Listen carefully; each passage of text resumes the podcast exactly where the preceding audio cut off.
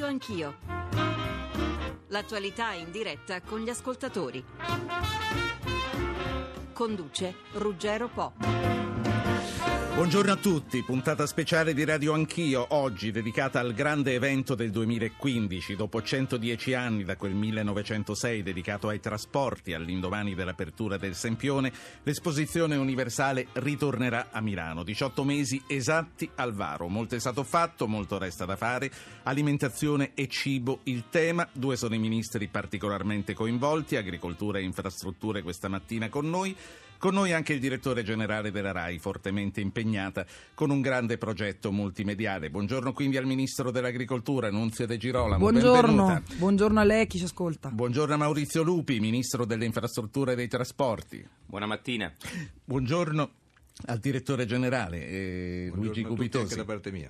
E buongiorno al nostro direttore Antonio Preziosi, cui do immediatamente la parola. Buongiorno Ruggero, hai definito questa puntata, puntata speciale, io la definirei puntata molto speciale anche perché si parlerà di quella che il Presidente della Repubblica Giorgio Napolitano ha definito come una grande occasione per un nuovo sviluppo dell'Italia. Saluto e ringrazio anch'io il direttore generale della RAI Gubitosi, i ministri De Girolamo e Lupi, ma soprattutto saluto e ringrazio il Presidente del Consiglio dei Ministri Enrico Letta in collegamento con noi da Palazzo Chigi. Buongiorno Presidente. Buongiorno a tutti voi e a tutti gli ascoltatori. Allora, Presidente, l'Expo è una straordinaria occasione per l'Italia di presentarsi al mondo. Ci sono più rischi o più opportunità? Ma ci sono tutte e due ovviamente, i rischi sono quelli che il Paese non sia all'altezza, che ci siano difficoltà, ritardi, caos, problemi istituzionali, eh, deve essere tutto, deve funzionare per il meglio, ma io sono molto ottimista e sono convinto che che ce la faremo, vedo una grandissima opportunità. L'opportunità io la, la racconto così. Expo 2015 può essere quello che fu nell'Italia del boom economico eh, le Olimpiadi mm. di Roma del 1960. Le Olimpiadi di Roma del 1960 raccontarono a tutto il mondo quello che in Italia già c'era, si vedeva, si percepiva, cioè l'Italia del boom economico, ma fu raccontata a tutto il mondo e questo servì moltissimo. Expo 2015 può essere, dopo la grande crisi, la grande vetrina dell'Italia della ripresa. Ecco, l'Expo come le Olimpiadi di Roma, quindi, ma ieri sera lei ha incontrato il ministro degli esteri cinese. Le pesa un po' il confronto con l'Expo precedente? Ricorderà che l'organizzazione cinese ha meravigliato il mondo. Io penso che noi faremo meglio dei cinesi. So mm. che non è semplice da dirsi, so che è una scommessa ardita, però vedo già le prime cifre. Noi abbiamo un numero di paesi che hanno acquistato padiglioni interi superiore a oggi, e manca ancora un anno e mezzo, al numero di paesi che hanno acquistato un intero padiglione in Cina. Non parlo dei, del numero complessivo degli espositori, ma conta quelli che hanno deciso di prendere un intero padiglione. Eh, per noi è un ottimo segnale, un mm-hmm. buon segnale e poi sono convinto che sia azzeccato il eh, connubio con il tema, eh, la sicurezza alimentare, il cibo, la lotta alla povertà, la lotta agli sprechi alimentari, la lotta alle disuguaglianze, il tema della dell'agroalimentare, dell'agroindustria sono temi fondamentali per il rilancio del nostro paese, sono tipici del nostro paese. Anche perché ricordiamolo, ciò che per alcuni è uno scal- scarto, per altri può essere essenziale, legato appunto al tema dell'alimentazione. Eh, Presidente... ricordare su questo tema quello che ci dice sempre Papa Francesco, esatto. è un tema secondo me che è perfetto, è perfetto per questo tempo di crisi ma anche di rilancio.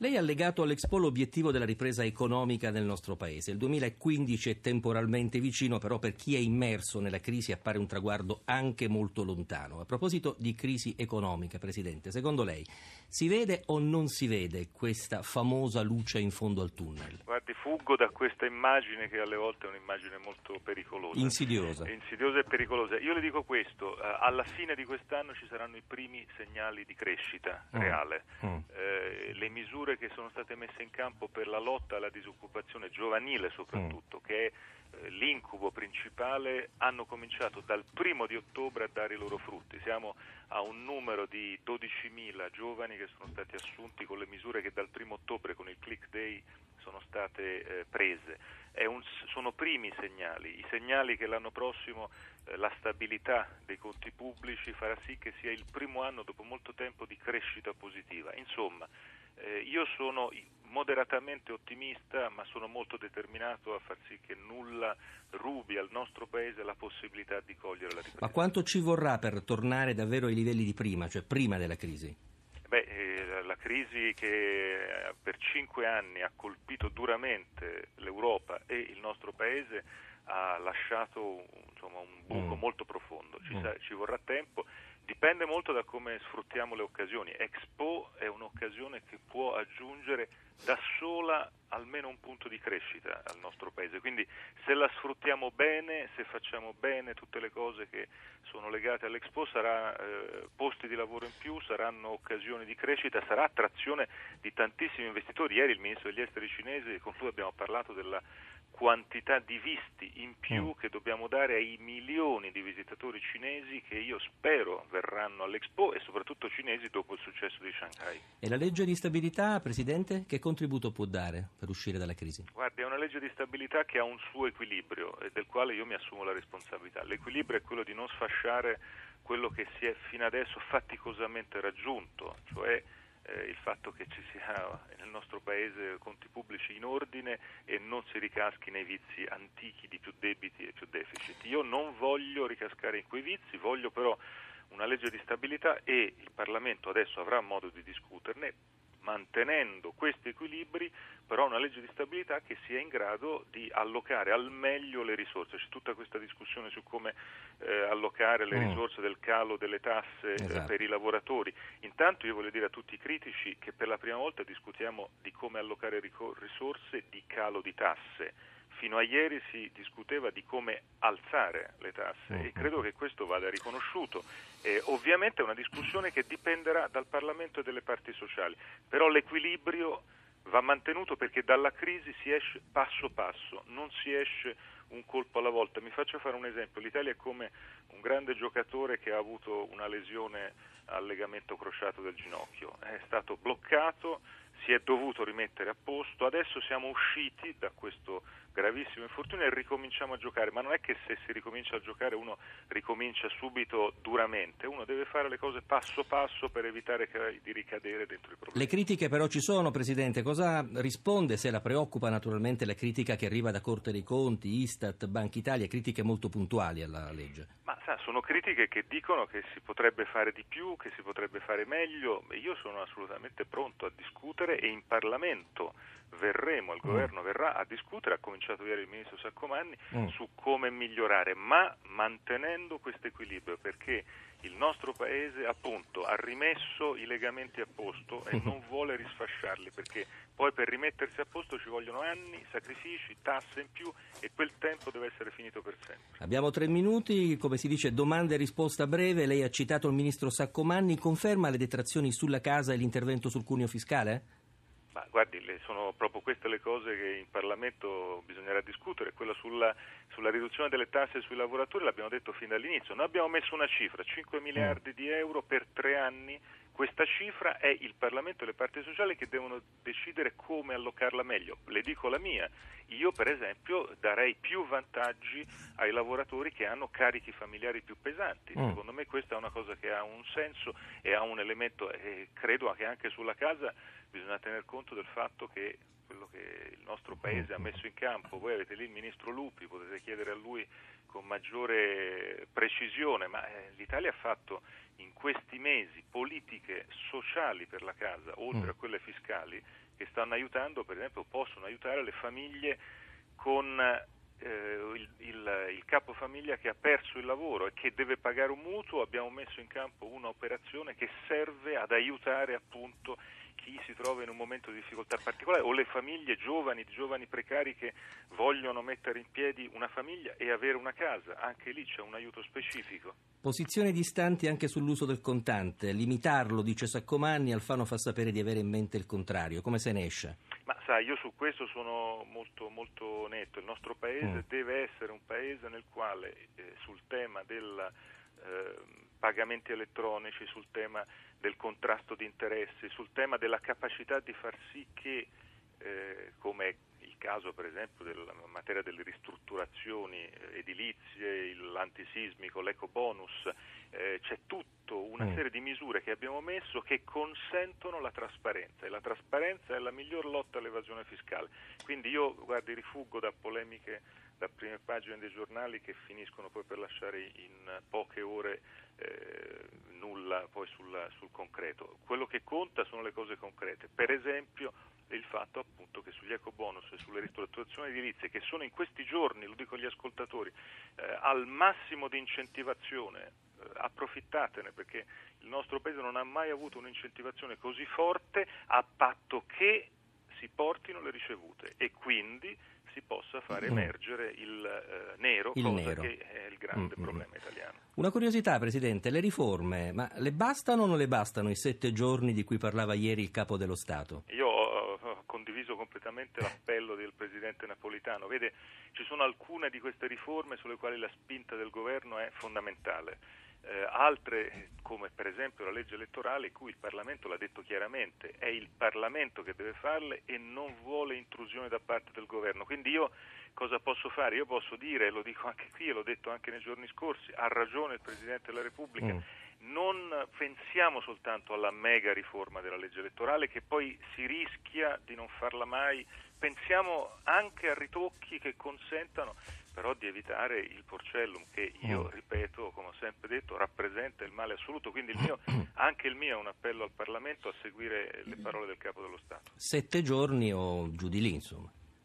Il meno possibile. il meno possibile. Penso che la pazienza degli italiani sia finita. Presidente, un'ultima domanda di strettissima attualità. Berlusconi gli ha chiesto ieri di intervenire per dichiarare la non retroattività della legge Severino. Può rispondergli?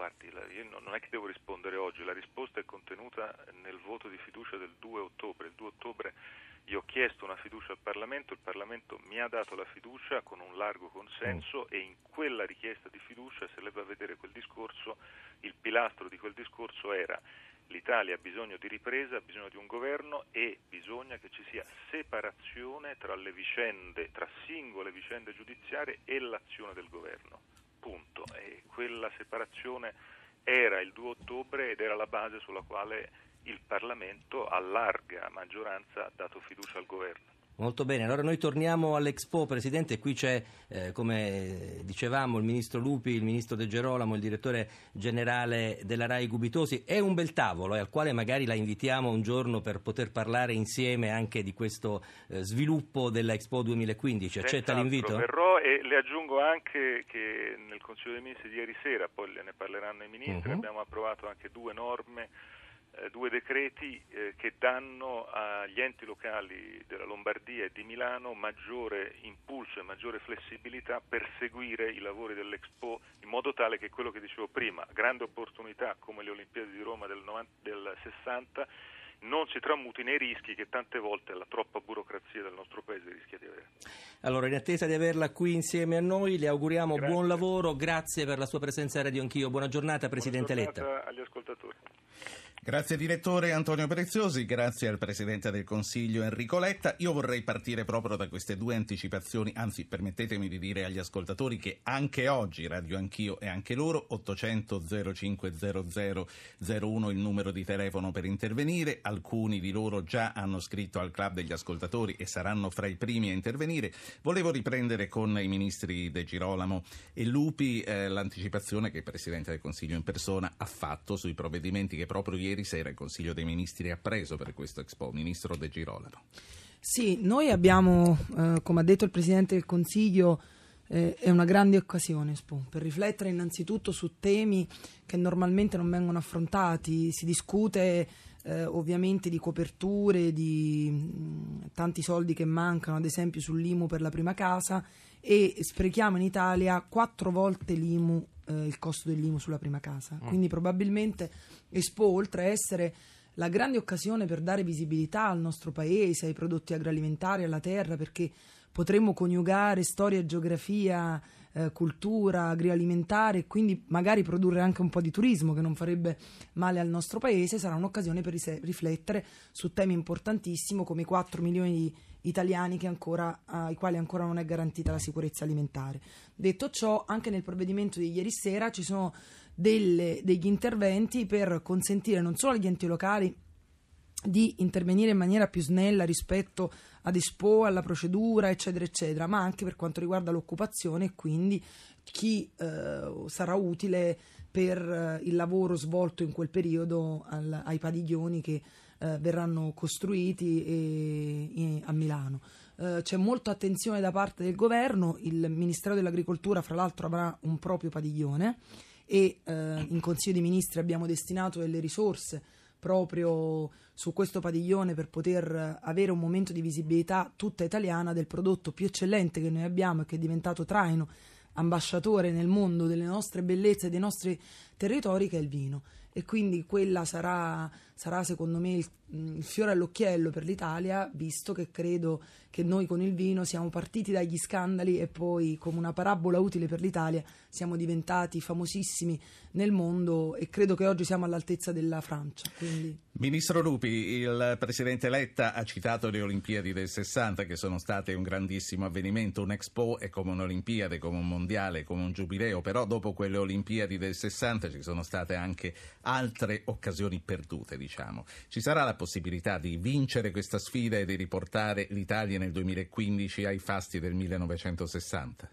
Ah, vedevo prima la notizia di stamattina e, e, basta girare in mezzo alla nostra gente, le attese, le domande che ti fanno, anche le critiche che ricevi rispetto alle azioni il, del governo, alle decisioni che prendi, che uno dei grandi problemi del nostro Paese vedevo prima perché mi riferivo alla giornata del risparmio e quindi stavano dicendo che uno dei problemi del nostro paese è la perdita di fiducia.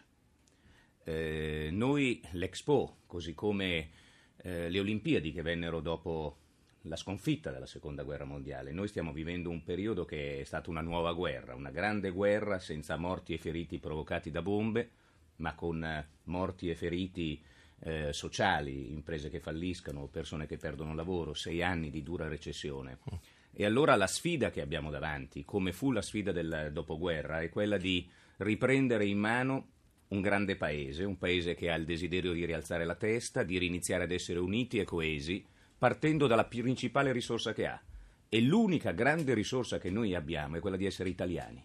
Allora l'Expo, l'Expo può essere questa opportunità partendo anche dalle occasioni sprecate, anche dagli errori che abbiamo fatto e che continuiamo a fare. Per questo un periodo ci serve, questo periodo, il periodo che stiamo vivendo insieme, di difficoltà, di governo eccezionale, di larghe intese, in cui eh, parti sociali, imprese, famiglie, lavoratori, operai, dirigenti, classe politica capisce qual è la sfida, la sfida di un paese che non sta solo a guardare di chi sono le colpe, ma che passo dopo passo concretamente concretamente, su cose concrete, ha il coraggio di rialzare la testa. Lo ha detto il Presidente del Consiglio. L'Expo certamente sarà una grande opportunità. Speriamo sia l'opportunità di un mondo nuovo e cambiato. I principali paesi dell'Expo, lo dico agli eh, espositori, lo dico per chi ci sta ascoltando, non saranno i paesi tradizionali, l'Occidente da cui noi veniamo.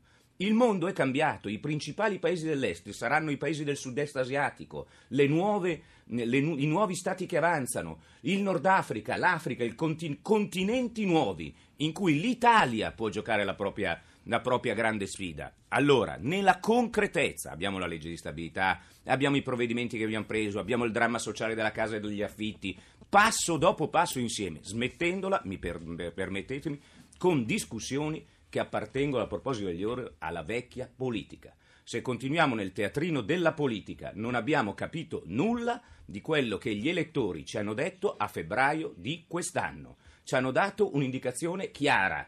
Il teatrino della politica, con voi che nel palazzo discutete, mentre c'è chi non riesce a pagare l'affitto, ci sono le imprese che non riescono eh, a vincere la sfida, ci sono eh, i giovani e i lavoratori che perdono, eh, che, perdono, che perdono il lavoro, allora io credo che la grande opportunità, non a caso siamo in un governo di responsabilità, sia questa. E l'Expo può essere questo simbolo, il frutto di un lavoro, perché saremo nel 2015, quindi il frutto di un lavoro che si raccoglie. Senta Ministro, eh, domani, dopodomani è il primo novembre, saranno 18 mesi esatti.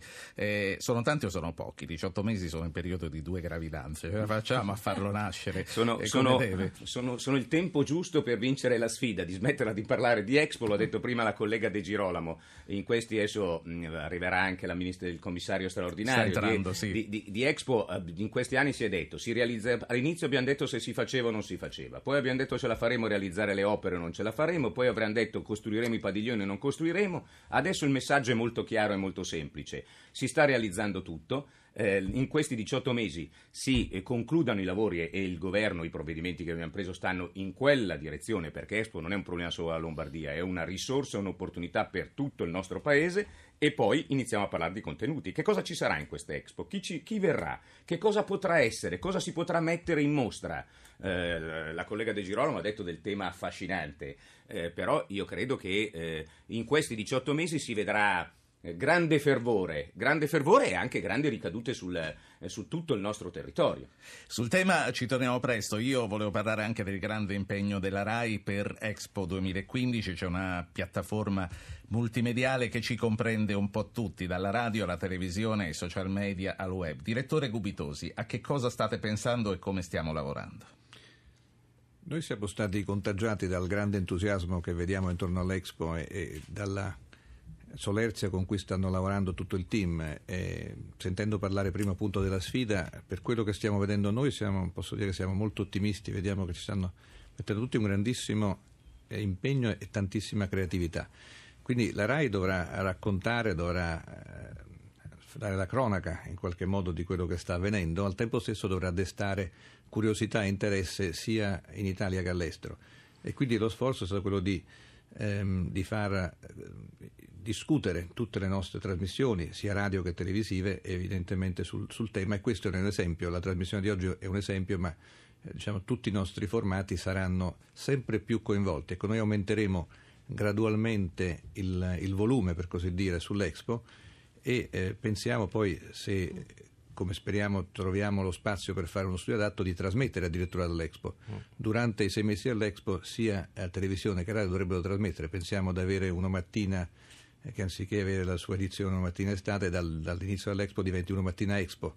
Un po' come eh, se qualcuno di voi ha visto la NBC che trasmette da New York e ogni volta quando inizia si vede cosa succede intorno. La gente che passeggia, gente per, che le strade, passeggia sì. per le strade, eccetera. Noi vorremmo fare una cosa simile e quindi avere sia televisione che radio che trasmetteranno e ovviamente il web che trasmetteranno dall'Expo, per cui un graduale ma costante aumento di volume e tutta la struttura impegnata. E mi permetto di aggiungere che questo è più di un mondiale, di un'Olimpiade. Il mondiale Olimpiade dura qualche settimana, questo durerà sei mesi, è un evento che durerà sei mesi e che dovrà lasciare un'impronta nel nostro paese. Abbiamo una grande occasione e noi vogliamo documentarla e contribuire. La voce al primo ascoltatore, Alessandro, chiama da Roma. Signore Alessandro, buongiorno. Buongiorno Ruggero, buongiorno a tutti. Prego Alessandro. Senta, io vorrei chiedere una, una cosa, mm, non so se il ministro lui ci sta ancora ascoltando.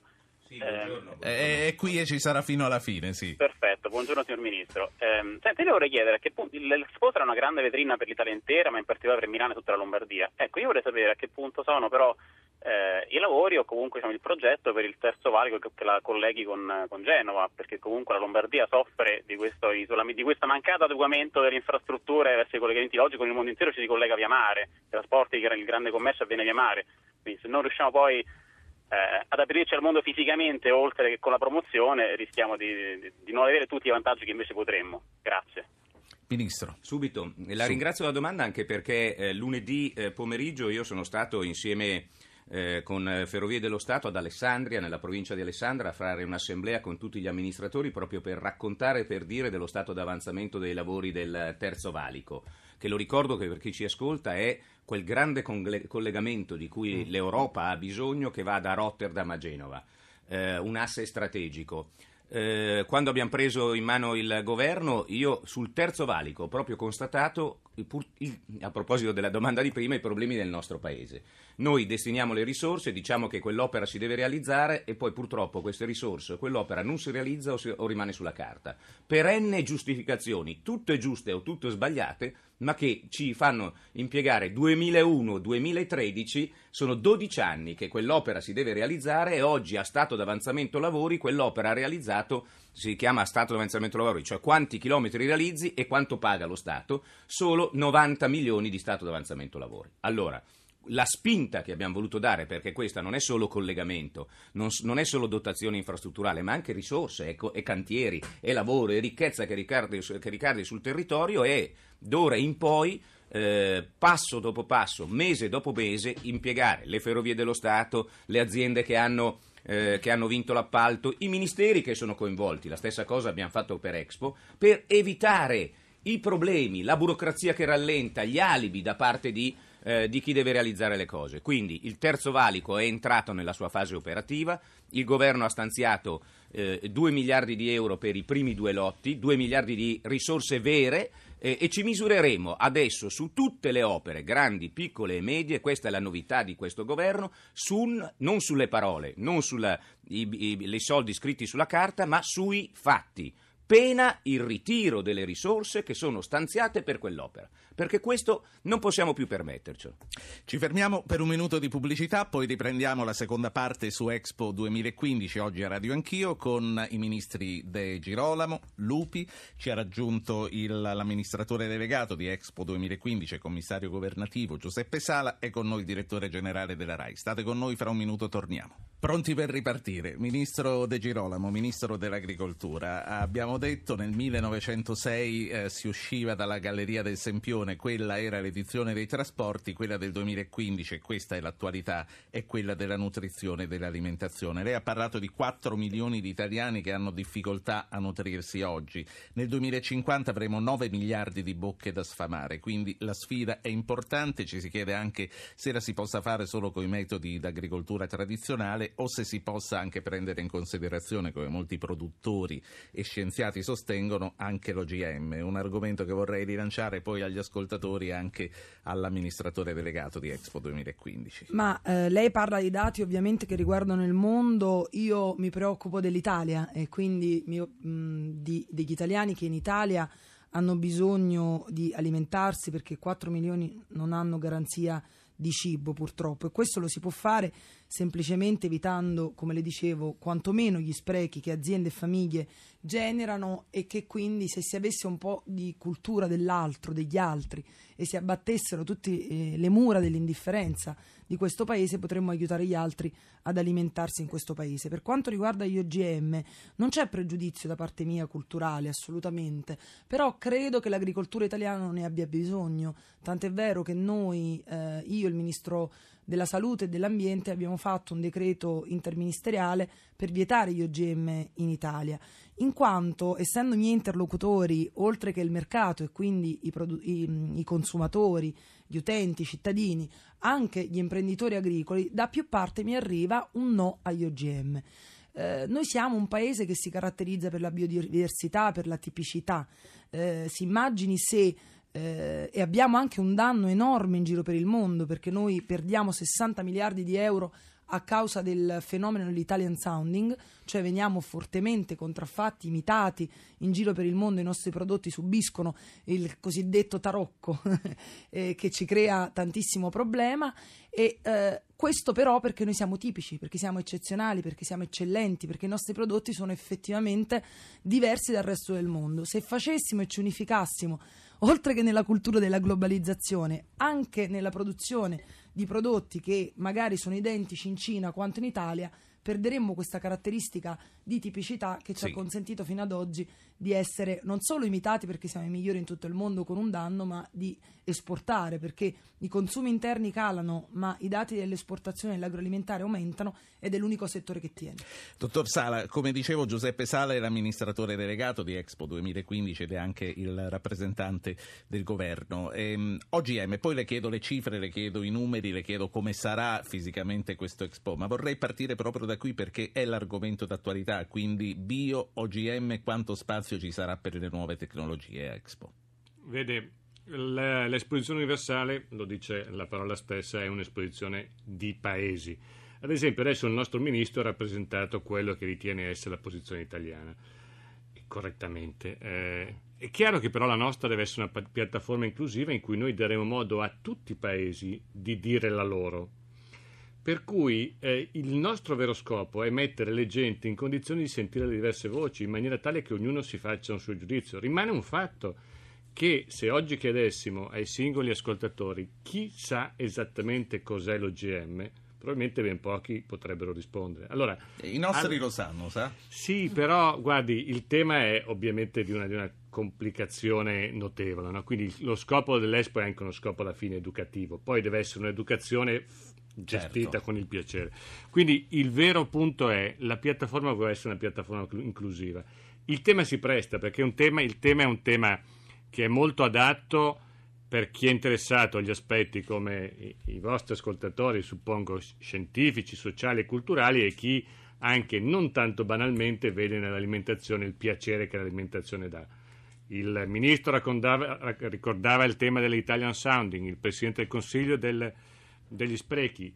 Eh, c'è anche il tema, ad esempio, della sicurezza alimentare, delicatissimo, e, e sono tutti temi planetari. Poi mi, qui mi fermo, ma ricordo, ad esempio, che molto recentemente in Cina c'è stato un problema con, con, il latte in polvere, poi oggi la rete queste notizie le diffonde. Ecco, le mamme cinesi hanno smesso di comprare certo. latte in polvere cinese. Quindi eh, sono temi assolutamente straordinari in quanto assolutamente universali. Ha fatto, ha fatto, bene a sottolinearlo. Lei è arrivato in studio da poco tempo, ma so che ha ascoltato in auto mentre veniva dall'aeroporto la prima parte della trasmissione, ha sentito il Presidente del Consiglio, ha sentito l'oggetto di questa sfida. Dice dovremo essere all'altezza delle Olimpiadi del 1960. Sta a lei. Ma eh, è, è, ovvio che eh, sarà una corsa, è ovvio che non possiamo perdere neanche un'ora è anche altrettanto chiaro che se oggi fossimo paradossalmente molto in anticipo con i lavori, ma avessimo un progetto che non è un progetto apprezzato, sarebbe peggio. In realtà noi abbiamo un progetto che ha raccolto il consenso dei paesi, siamo a 138 paesi, ma come ha raccontato il Presidente del Consiglio, sarà un record nella storia dell'Expo che nasce nel 1851, cioè mai dal 1851 60 paesi avranno un proprio padiglione. Io, io, poi voglio riservarmi di chiedere, magari prima che ce ne andiamo, anche un po' che cosa rappresenta, perché non tutti i nostri ascoltatori sanno che cos'è un'esposizione universale, a proposito di quello che le dicevo degli OGM. Quindi qui vorrei che lei ci, ci, ci aiutasse un po' a capire perché è così importante una manifestazione di questo tipo. Due ascoltatori, Mario da Milano e Vito da non so dove. Mario, buongiorno due flash, il primo sui prodotti agricoli che mi auguro che dopo l'Expo l'Italia abbia tutti i prodotti col marchio di qualità perché non si può comprare al supermercato degli oli di extravergini di oliva a 2 euro.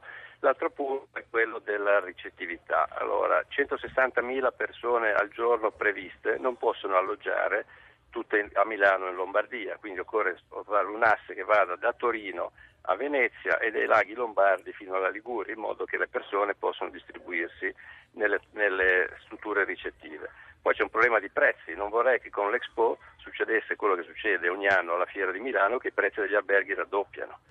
Quindi anche questo è un punto che va a fare. Quindi c'è una domanda a testa per i nostri due ministri. Sentiamo prima Vito. Buongiorno Vito, da dove chiama?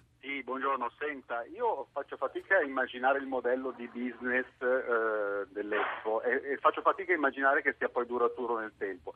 Però in particolare vorrei chiedere per la RAI quali potrebbero essere i benefici da questa manifestazione e dove pensa di investire. Grazie, grazie. Allora, comincia, cominciamo da qui. Eh, direttore Gubitosi.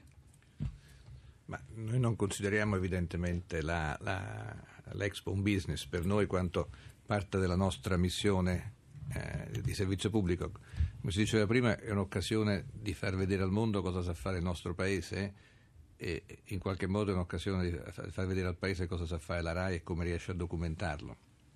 Detto questo, per noi diventa un'occasione anche di eh, modernizzare e di investire, eh, soprattutto sulla, sulla, nostra sede di Milano, che è quella più vicina. Eh, per la verità, come parte del Paese anche noi non abbiamo investito molto in infrastruttura eh, tecnologica negli ultimi anni e quindi stiamo adesso procedendo a, tappe forzate a digitalizzare l'intera azienda. Eh, investiremo appunto nella, nel, nel modernizzare le nostre sedi. Milano sarà una priorità visto la coincidenza con l'Expo e eh, anzi con l'occasione stiamo anche riflettendo su una nuova sede per la RAI a Milano in, eh, diciamo, in contatto con le autorità locali. Quindi l'area di investimento sarà sicuramente intorno dell'Expo e ehm, comunque, ripeto, per noi non è un business, è un'occasione appunto di, di, essere di servizio. Quindi lei tranquillizza i lombardi che avevano in un qualche modo paura di perdere dei presidi importanti? Beh, questo a prescindere dall'Expo, francamente i, eh, la RAI ha quattro centri di produzione, eh, oltre Roma abbiamo Milano, Torino e Napoli, e voglio tranquillizzare non solo i lombardi ma anche i piemontesi e i campani che eh, la, nost- la, nostra politica è quella di rafforzare queste sedi, di modernizzarle, modernizziamo per la verità tutte le nostre 23 sedi e eh, stiamo trasferendo delle produzioni da Roma a, a Torino e Napoli che erano eh, quelli meno utilizzati appunto allo scopo di saturare i centri di produzione. Direttore Preziosi. No, mi ha fatto un po' sorridere la domanda del signor Vito quando chiede quali saranno i benefici per la RAI. Ebbene ha fatto il direttore generale Gubitosi a rispondere, ma ehm, citando maldestramente Kennedy mi verrebbe da dire quali saranno i benefici per gli italiani dalla RAI. Da direttore del servizio pubblico mi sento di poter dire che negli anni 60 noi siamo stati i primi ad insegnare agli italiani ad essere italiani. Ricordiamo tutti il maestro Manzi che ci aiutava a superare le barriere della, eh, dell'analfabetismo. Oggi con l'Expo noi abbiamo una grande chance, quella di eh, spiegare agli italiani come diffondere i propri prodotti, come esserne orgogliosi, come portare avanti anche la propria attività eh, nel Made in Italy e questo credo che sia un compito alla quale la RAI non intende rinunciare e che la RAI è pronta a dare ai propri ascoltatori. Torniamo al primo ascoltatore, a Mario Di Milano, che eh, poneva due questioni, una sul tema e l'altra sulla ricettività. Ministro De Girolamo, qualità da salvaguardare, questo ascoltatore non vuole più trovare l'olio a 2 euro perché non si fida. Non c'è dubbio, sarà una grande occasione anche forse per fare fare educazione alimentare. Noi abbiamo in Italia eh, un problema enorme che viene sottovalutato che è l'obesità infantile e quindi la qualità e attraverso la qualità dei nostri prodotti e eh, un'alimentazione sana eh, si potrebbero evitare tanti problemi alla salute che purtroppo tanti ragazzi hanno e che poi ci si porta avanti nell'età quindi diventa un'occasione anche per riflettere su questo tema. Ovviamente ha ragione il nostro ascoltatore, un olio eh, al litro che costi 2 euro non è un olio eh, di grande qualità. Noi non possiamo più fare la politica dei prezzi bassi, ma dobbiamo anche aiutare i nostri agricoltori che nel procedere della filiera sono quelli più penalizzati perché poco resta in termini di reddito eh, nella, nel, nel, nell'intera filiera e quindi dobbiamo incidere eh, ancor più su quella che è la nostra forza, la qualità dei prodotti che noi esportiamo e che mettiamo in giro negli scaffali dei, dei nostri supermercati. Quindi certificazione e tracciabilità sono già una forza in Italia, investiremo ancora ancor ancor più e saremo ancora più attenti a questo tema. E mh, senza invadere i campi altrui eh, io direi che ehm, oltre a, mh, ad essere presenti ovviamente eh, i nostri ospiti su tutto il territorio del nord proveremo a dare spazio anche al sud dell'Italia facendo delle manifestazioni prima eh, dell'Expo, aspettando l'Expo, ad esempio il mio ministero avrà una manifestazione importante di visibilità anche per il sud d'Italia perché l'Italia è un unico straordinario paese che va tutto visto, tutto visitato e scoperto e approfitto anche per dire che forse in Italia ci vorrebbe una norma della consapevolezza, eh, ci dovremmo rendere conto di quanto siamo un paese straordinario e smetterla di piangere. Ministro Rupi, attrezzare un paese, attrezzare una metropoli, il suo Interland ad assorbire una, una mole di visitatori che sarà altissima perché abbiamo detto 138 paesi partecipanti, su questo tornerò dopo con l'amministratore Sala, ma quanti sono? 21 i milioni di turisti e indotto atteso, come si fa? Eh, ce l'auguriamo. Eh, come sempre, in una semplice domanda, Mario ha colto la sfida e il lavoro che abbiamo svolto in questi anni tra governo, Ministero delle Infrastrutture e Expo e Commissario. Perché è esattamente questo il tema ed è esattamente anche la risposta alla prima risposta a cosa rimarrà dopo Expo. Eh, noi ci siamo concentrati e dobbiamo concentrarci ancora perché sono gli ultimi sforzi per realizzare la rete infrastrutturale che non solo porterà al quartiere feristico, ma permetterà di collegare l'intero paese e direi l'intera Europa e l'intero mondo a in questo caso all'Italia e a Perorò. Facciamo degli esempi molto concreti. Era mai pensabile ed era mai possibile che un aeroporto non era collegato con una metropolitana e che portasse dall'aeroporto direttamente come la metropolitana, come accade in tutto il mondo, eh, nei luoghi più importanti di una città. La metro 4 che abbiamo sbloccato con le risorse che finalmente prevede la realizzazione della linea metropolitana dall'aeroporto cittadino di Linate fino ovviamente al collegamento con la rete metropolitana è un esempio. Pensate ai cittadini a proposito della recettività e al modo con cui noi dobbiamo ampliare il territorio perché Expo coinvolgerà tutta l'Italia, non solo la Lombardia all'alta velocità. Oggi, se abbiamo potuto realizzare finalmente l'alta velocità nel nostro paese, con tutte le discussioni che ci sono state, oggi da Torino a Milano ci si impiega 40 minuti. Io abito a Baggio a Milano, che è un, un, quartiere di periferia. Per arrivare a Sesto San Giovanni, che è la periferia opposta, cioè è un comune ma che sta alla periferia opposta, ci impiego con la metropolitana 55 minuti. Cambiano le dimensioni, cambia l'offerta quando un paese finalmente si dota infrastrutturalmente. Noi stiamo facendo questo sforzo, compreso, lo so Quindi... perché abbiamo lavorato, la politica dei prezzi. Poi una battuta perché secondo me questa, lei quando ha risposto a Sala, dicendo non so se gli spettatori, a proposito del servizio che la RAI può fare, lo dico a Gubitosi, e anche la radio e i nuovi mezzi, ha dato la risposta vera dell'utilità della RAI.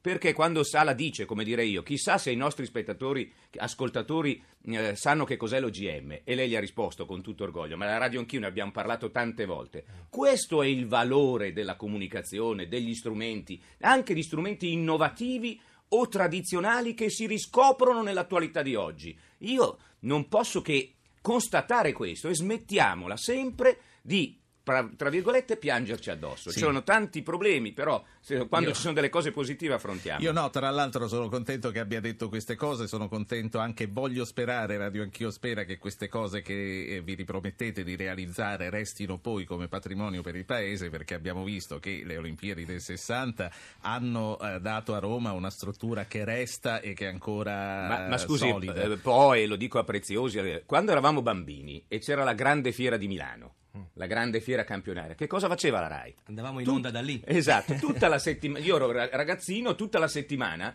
la RAI seguiva quell'evento perché era l'occasione di raccontare certo. il mondo, l'Italia che diventava protagonista. Io credo che eh, questo aiuterà, aiuterà molto se faremo le cose e se affronteremo i problemi drammatici che questo paese ha, perché non dimentichiamoci, lo dico, gli affitti, la gente che non riesce a pagare l'affitto di casa, le imprese che non riescono ad avere... Cioè, non è che ci vogliamo dimenticare i problemi, e in altre occasioni ne parleremo, ma questo è il tessuto poi, di un paese. Poi, se ce la faccio, voglio riservarmi un po' di tempo per chiedere se abbiamo imparato qualcosa anche dai grandi eventi falliti, chiamiamoli così. sto pensando al 90, Mondiale 90. e anche al 2009 sto pensando. Amministratore eh, Sala, il nostro ascoltatore che ha chiamato prima, parlava anche dei prezzi degli hotel. È un tema che è molto sentito ed è un dato di fatto che salgono e scendono.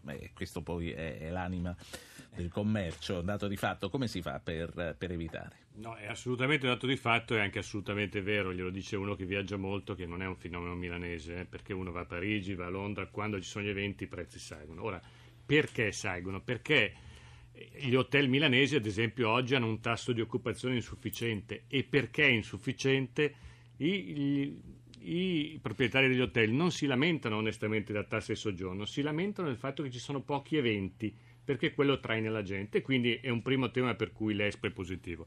Però volevo dire due cose a questo proposito. Il ministro Lupi ricordava 40 minuti da Torino, in realtà appunto la fermata del, dell'Expo eh, sono 34 minuti e Bergamo è, è, al contempo molto vicina. Ho avuto un incontro con, con la Camera di Commercio di Bergamo e ho proposto loro, guardate, fate una cosa semplice, dichiarate oggi che i prezzi saranno immutati nel 2015 e costruite un palinsesto di eventi per cui la gente non viene solamente lì a dormire. Vedrete quanti tour operator confermeranno oggi che porteranno la gente a dormire a Bergamo. Ecco, quindi ci vuole anche un po' di inventiva. Noi non abbiamo mai stressato a proposito degli errori del 90 l'idea di facciamo tanti nuovi alberghi a Milano, anche se ne stiamo nascendo. Abbiamo fatto un lavoro tecnico che ci dice che nell'ambito di un'ora massimo dal sito le 140.000 persone al giorno possono essere ospitate. Un ascoltatore, Antonio, da Milano, buongiorno. Buongiorno. Eh, io vorrei dire, mi sembra che sia il presidente dell'Expo, no? che in un'ora da, dall'Expo a Bergamo non ci arriva lei, ma neanche, forse con l'aereo sì, ma in macchina no.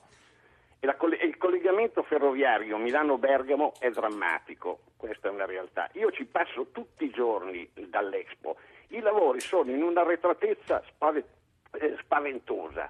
È stata scelta il posto dove c'è un bacino eh, di transitabilità di macchine pazzesco. Tutte le sere c'è la coda da Cormano ad Agrate, tutte le sere. Adesso stanno facendo la, corsia, la quarta corsia, abolendo la corsia d'emergenza, che sarà un suicidio perché le corsie saranno più strette. Sì. Ma non so se si rendono conto, il, il, il, ehm, l'onorevole Lupi ha detto che ci mette 55 minuti da dove abita lui, che io so dove abita lui, a Baggio perché ci vado, andare a Sesto San Giovanni. Ma si rende conto 55 minuti da Baggio a Sesto San Giovanni? Lupi ce la fa o no? Sì, sì, con la Come... metropolitana. Eh. Non, lui, il, il, il, collega, cioè il cittadino che ci sta, non, ricordo il nome del... del Antonio. Eh, Antonio ha sottolineato una cosa, tra l'altro noi non a caso stiamo realizzando la Brebemi, eh, la eh, TEM, che è la tangenziale eh, est esterna di Milano, perché conosciamo bene, e poi la Romonza, cioè sono tutti interventi che eh, non per l'Expo sono l'opportunità dell'Expo, ma eh, il, Antonio ha sottolineato il dramma di una grande metropoli. O noi andiamo ad investire su queste risorse cambiando radicalmente oppure saremo soffocati. E lo dico invece come sfida che raccolgo, perché questa noi l'abbiamo detta, e io la dico con forza all'amministratore delegato delle Ferrovie dello Stato, mentre stiamo vincendo la sfida dell'alta velocità, dobbiamo vincere la sfida del trasporto regionale, dei nostri pendolari che arrivano dal, dalle periferie dei grandi nodi urbani. Parole sante. Eh, questo è inaccettabile, nel senso che eh, Moretti ha dimostrato grande capacità manageriale, le ferrovie dello Stato eh, si sono risanate, adesso insieme dobbiamo dimostrare anche attenzione verso questo, ehm, questo aspetto. Vinceremo la sfida, noi ce la dobbiamo mettere tutta. Operatori privati sul traffico locale se ne presentano. Eh, questo è l'altro tema. Eh, perché le ferrovie hanno vinto la sfida? Lo diciamocelo con molta franchezza, perché abbiamo avuto il coraggio e la capacità di liberalizzare quel mercato. Nell'alta velocità c'è la liberalizzazione del mercato, è entrato un nuovo soggetto e ha stimolato il pubblico non ad arretrare, ma a fare meglio. Io credo che questa sarà la strada anche nel trasporto locale. Amministratore Sala, ehm, l'avevo anticipato prima che vorrei sapere proprio per, per pillole che cos'è un'esposizione universale. Il, l'ascoltatore deve immaginarsi che entra in questo, in questo grande parco a tema sull'alimentazione in cui vedrà circa 70-80 padiglioni. Prevalentemente i 60 saranno dei paesi maggiori, per così dire, quelli che possono sopportare i costi di investimento. Gli altri paesi saranno da noi raggruppati in cluster tematici, cioè metteremo tutti quelli della filiera del caffè, tutti quelli della filiera del cacao, tutti quelli della filiera delle spezie insieme. Quindi ci saranno questi spazi dove una serie di paesi per i quali il caffè e il cacao è un, è un valore si confronteranno. Ma il punto vero è cosa diranno i paesi sui singoli, sui, sui loro, sul loro punto di forza rispetto al, all'esposizione universale. Vi faccio alcuni esempi. Gli svizzeri ci stanno presentando ovviamente tutti la loro, la loro proposta di declinazione del tema. Gli svizzeri lavoreranno sulle questioni relative agli scarti e al consumo consapevole. Gli israeliani dicono abbiamo un territorio che è tecnicamente al 20% coltivabile ma siamo autosufficienti al 90%. Perché? La tecnologia, la tecnologia è l'uso sapiente dell'acqua. L'Angola, per fare un esempio molto diverso, rappresenterà il ruolo delle donne nell'agricoltura africana. Il Belgio, in maniera molto classica, invece rappresenterà il cioccolato. Allora, è chiaro che ci sono dei fil rouge che sono, ad esempio, tutti manifestano una grande attenzione ai bambini e noi faremo per i bambini un parco dove attraverso il mondo delle favole saranno indotti a confrontarsi con i temi dell'alimentazione. Ma la magia dell'Expo sta nel fatto che ogni singolo paese rappresenterà una parte del grande tema dell'alimentazione secondo il modo in cui lo vede o secondo le proprie tradizioni. Ministro De Girolamo, come si presenterà il Ministero dell'Agricoltura? Come si presenterà l'Italia? Ma sarà una grandissima occasione per l'agricoltura italiana, questo è evidente, dal titolo del, dell'Expo eh, si evince. Ovviamente, come dicevo precedentemente, rifacendomi anche un po' al discorso fatto dal nostro ascoltatore Antonio, che poneva alcuni problemi logistici riguardanti il nord, io dico a coloro che vivono da quelle parti che è una grande occasione, al di là delle difficoltà che dovranno essere affrontate, superate, dovrà essere semplificato tutto, però è una grande occasione rispetto alla quale ribadisco il Sud non può essere assente. Faccio un appello eh, anche a, a Sala, a, al Ministro Lupi che so che è altrettanto sensibile sebbene venga dal nord a questo tema ed è per questo che io eh, farò aspettando l'Expo con il Ministero dell'Agricoltura eh, a Napoli e lo dico oggi per la prima volta perché sarà una manifestazione che appunto eh, potrà far vedere eh, che cosa accadrà ad Expo 2015 e sarà un momento per discutere su tutti i temi a cui abbiamo accennato. Eh, eh, L'Italia ha bisogno di visibilità, ha bisogno di spirito di squadra e l'Expo sarà una grandissima occasione in questo senso. Lupi, Sala, dateci delle cifre, abbiamo tre minuti per chiudere. Il Presidente Letta, cominciando, ha detto anche ieri sera in Consiglio dei Ministri abbiamo fatto degli investimenti. Non so quanto importanti quelli di ieri sera, ma vorrei capire più o meno qual è l'impegno economico. Ma eh, guardi, eh, solo nell'ultimo decreto del fare per accelerare la realizzazione del um, Romonza, eh, metropolitana 4 eh, e tangenziale esterna di Milano abbiamo me- eh, messo risorse pari vicino a 500 milioni di euro. Ma io lo dico, lo dico semplicemente perché questa è un'opportunità non per l'Expo, ma per tutta, tutto il nostro paese, tutto il sistema paese. Lo sforzo che stiamo facendo è enorme. Mm, con Sala dobbiamo, stiamo lavorando giorno dopo giorno per, per far sì che eh, ci si presenti puntuali all'appuntamento. Credo che adesso eh, la grande sfida sia esattamente quella del, del contenuto, del, iniziare a raccontarlo. E, e tra l'altro non vorrei che si pensasse che parliamo solo di Milano e di Lombardia, no, noi appunto, stiamo parlando di una grandissima occasione per il Paese. Noi insistiamo su questo, eh, noi insistiamo molto su questo, è l'intero Paese che deve cogliere questa opportunità perché le ricadute saranno su tutto il territorio e non a caso Sala eh, sta facendo, lo dico perché mh, la presentazione di Expo ogni a- che ogni anno si fa eh, con i grandi espositori eh, è itinerante e, e quindi eh, deve essere a tappe in tutto il paese. Sala per concludere, un minuto e mezzo, le cifre, visitatori, eh, naturalmente partecipanti e tutto quello che ritiene sia importante dire. No, no, sui partecipanti abbiamo detto oggi siamo a 138 paesi, cioè più o meno diciamo, la campagna acquisti l'abbiamo terminata, ci aspettiamo realisticamente 20 milioni di visitatori. Per l'Expo in sé, a parte le opere connesse, l'investimento pubblico è 1 miliardo e 300 milioni che viene per così dire recuperato dal fatto che i paesi investiranno circa 1 miliardo e 2 per costruire i propri padiglioni e sarà lavoro che ricade sul territorio e le aziende ne mettono circa 300 milioni. Poi però, e qui chiudo, c'è il tema grande del turismo. Facciamo l'esempio dei cinesi. Eh, siccome oggi è un po' anche la dimostrazione che non è facilissimo spiegare cos'è Expo, ecco, per, ai cinesi è molto facile perché hanno vissuto il successo di Shanghai. I cinesi dicono nel 2015 100 milioni di cinesi andranno all'estero per turismo. 100 milioni vuol dire tutti gli europei messi assieme. Molti si fermano nella loro area geografica, ma parte andranno in giro per il mondo. Ecco, noi proporremo Expo più Italia e qui al nord si aggiunge il sud e quindi l'idea di venite un giorno all'Expo, state un giorno a Milano e poi muovetevi e questo darà un'opportunità economica importante. Direttore Gubitosi, una trasmissione televisiva al giorno per sei mesi che racconterà e farà vedere soprattutto agli italiani come l'Expo quotidianamente da dentro e poi la radio.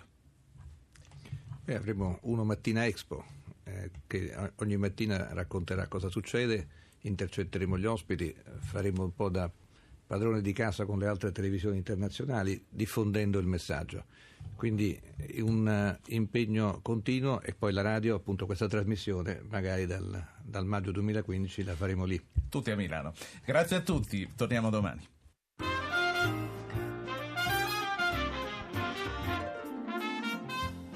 Avete ascoltato Radio Anch'io. Ha condotto Ruggero Po, regia di Anna Posillipo. Assistenti al programma Alberto Agnello, Francesca Mechelli. Coordinamento tecnico Claudio Magnaterra, Fulvio Cellini. Potete iscrivervi alla mailing list e ricevere le anticipazioni sulla trasmissione del giorno dopo scrivendo a radioanchio chiocciolarai.it. Archivio puntate podcast su www.radioanchio.rai.it pagina Facebook Radio Anch'io, Radio 1 Rai.